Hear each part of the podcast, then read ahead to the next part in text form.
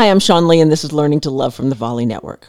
You know, I was working with a client recently, and they were really just, they dug their heels in. They were like, This is how I was raised. This is what I want. This is what I want to do. And I said to her, Then why are we working together? Because my job is to help you get over some of your stuff. My job is to help you have strategies to unpack what you don't feel like is working for you.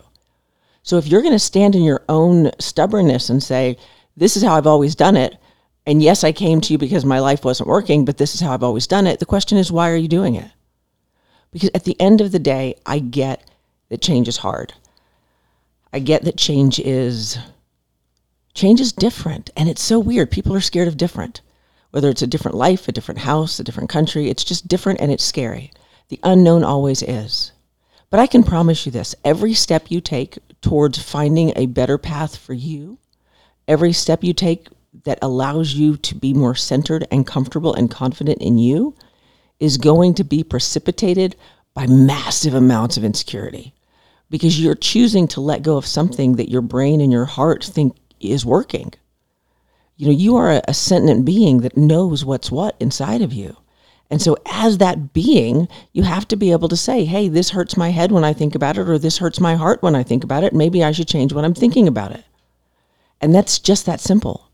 Now, you can do like some people do, which totally works for me, by the way, is being able to look and see how did I get to this space? Because if I can get to this space of where I was, I can break that trigger. I have learned that about myself. That's what I do best. I break triggers. I help you find them, I break them. And that means that sometimes I'm going to push some hard buttons. But you got to be willing to walk through the fire of yourself. The only way out in life is through. And if you spend your life not asking questions of yourself, then you never find answers. And if you spend your life accepting things as they've always been done, you stay backwards. That's the thing. You have to be willing to do something that's never been done in order to have things that you have never had. Think about how brave Jeff Bezos must have been inside of himself. Just to say to everyone, I'm going to start an online bookstore at a time when there was not one. And he's now the wealthiest man in the world.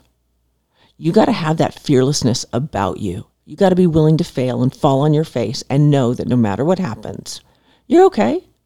Failure is an integral part of learning to love yourself. You're going to do really great at some things and you're going to just fail miserably at others. And it's in the failure that you're going to find yourself. So fail a lot and fail often and find ways to love yourself through the process. Because when you do that, you can love you and the world a whole lot more. Head over to facebook.com and get into the Learning to Love Facebook group. You can ask me about jealousy. You can ask me about how to find your, yourself in that process. I'm happy to talk to you about anything that makes you a better you. For now, I'm Sean Lee, and this has been Learning to Love, and I'll see you again tomorrow.